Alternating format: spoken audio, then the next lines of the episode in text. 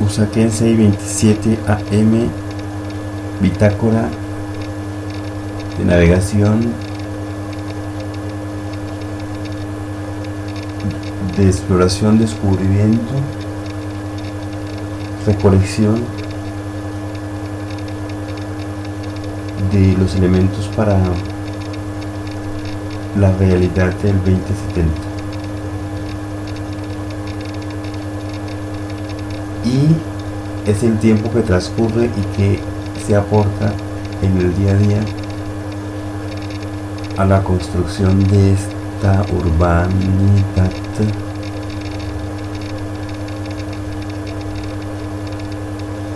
y cada día pues se va conceptualizando para poder tener la idea de hacia dónde se van a dirigir las acciones.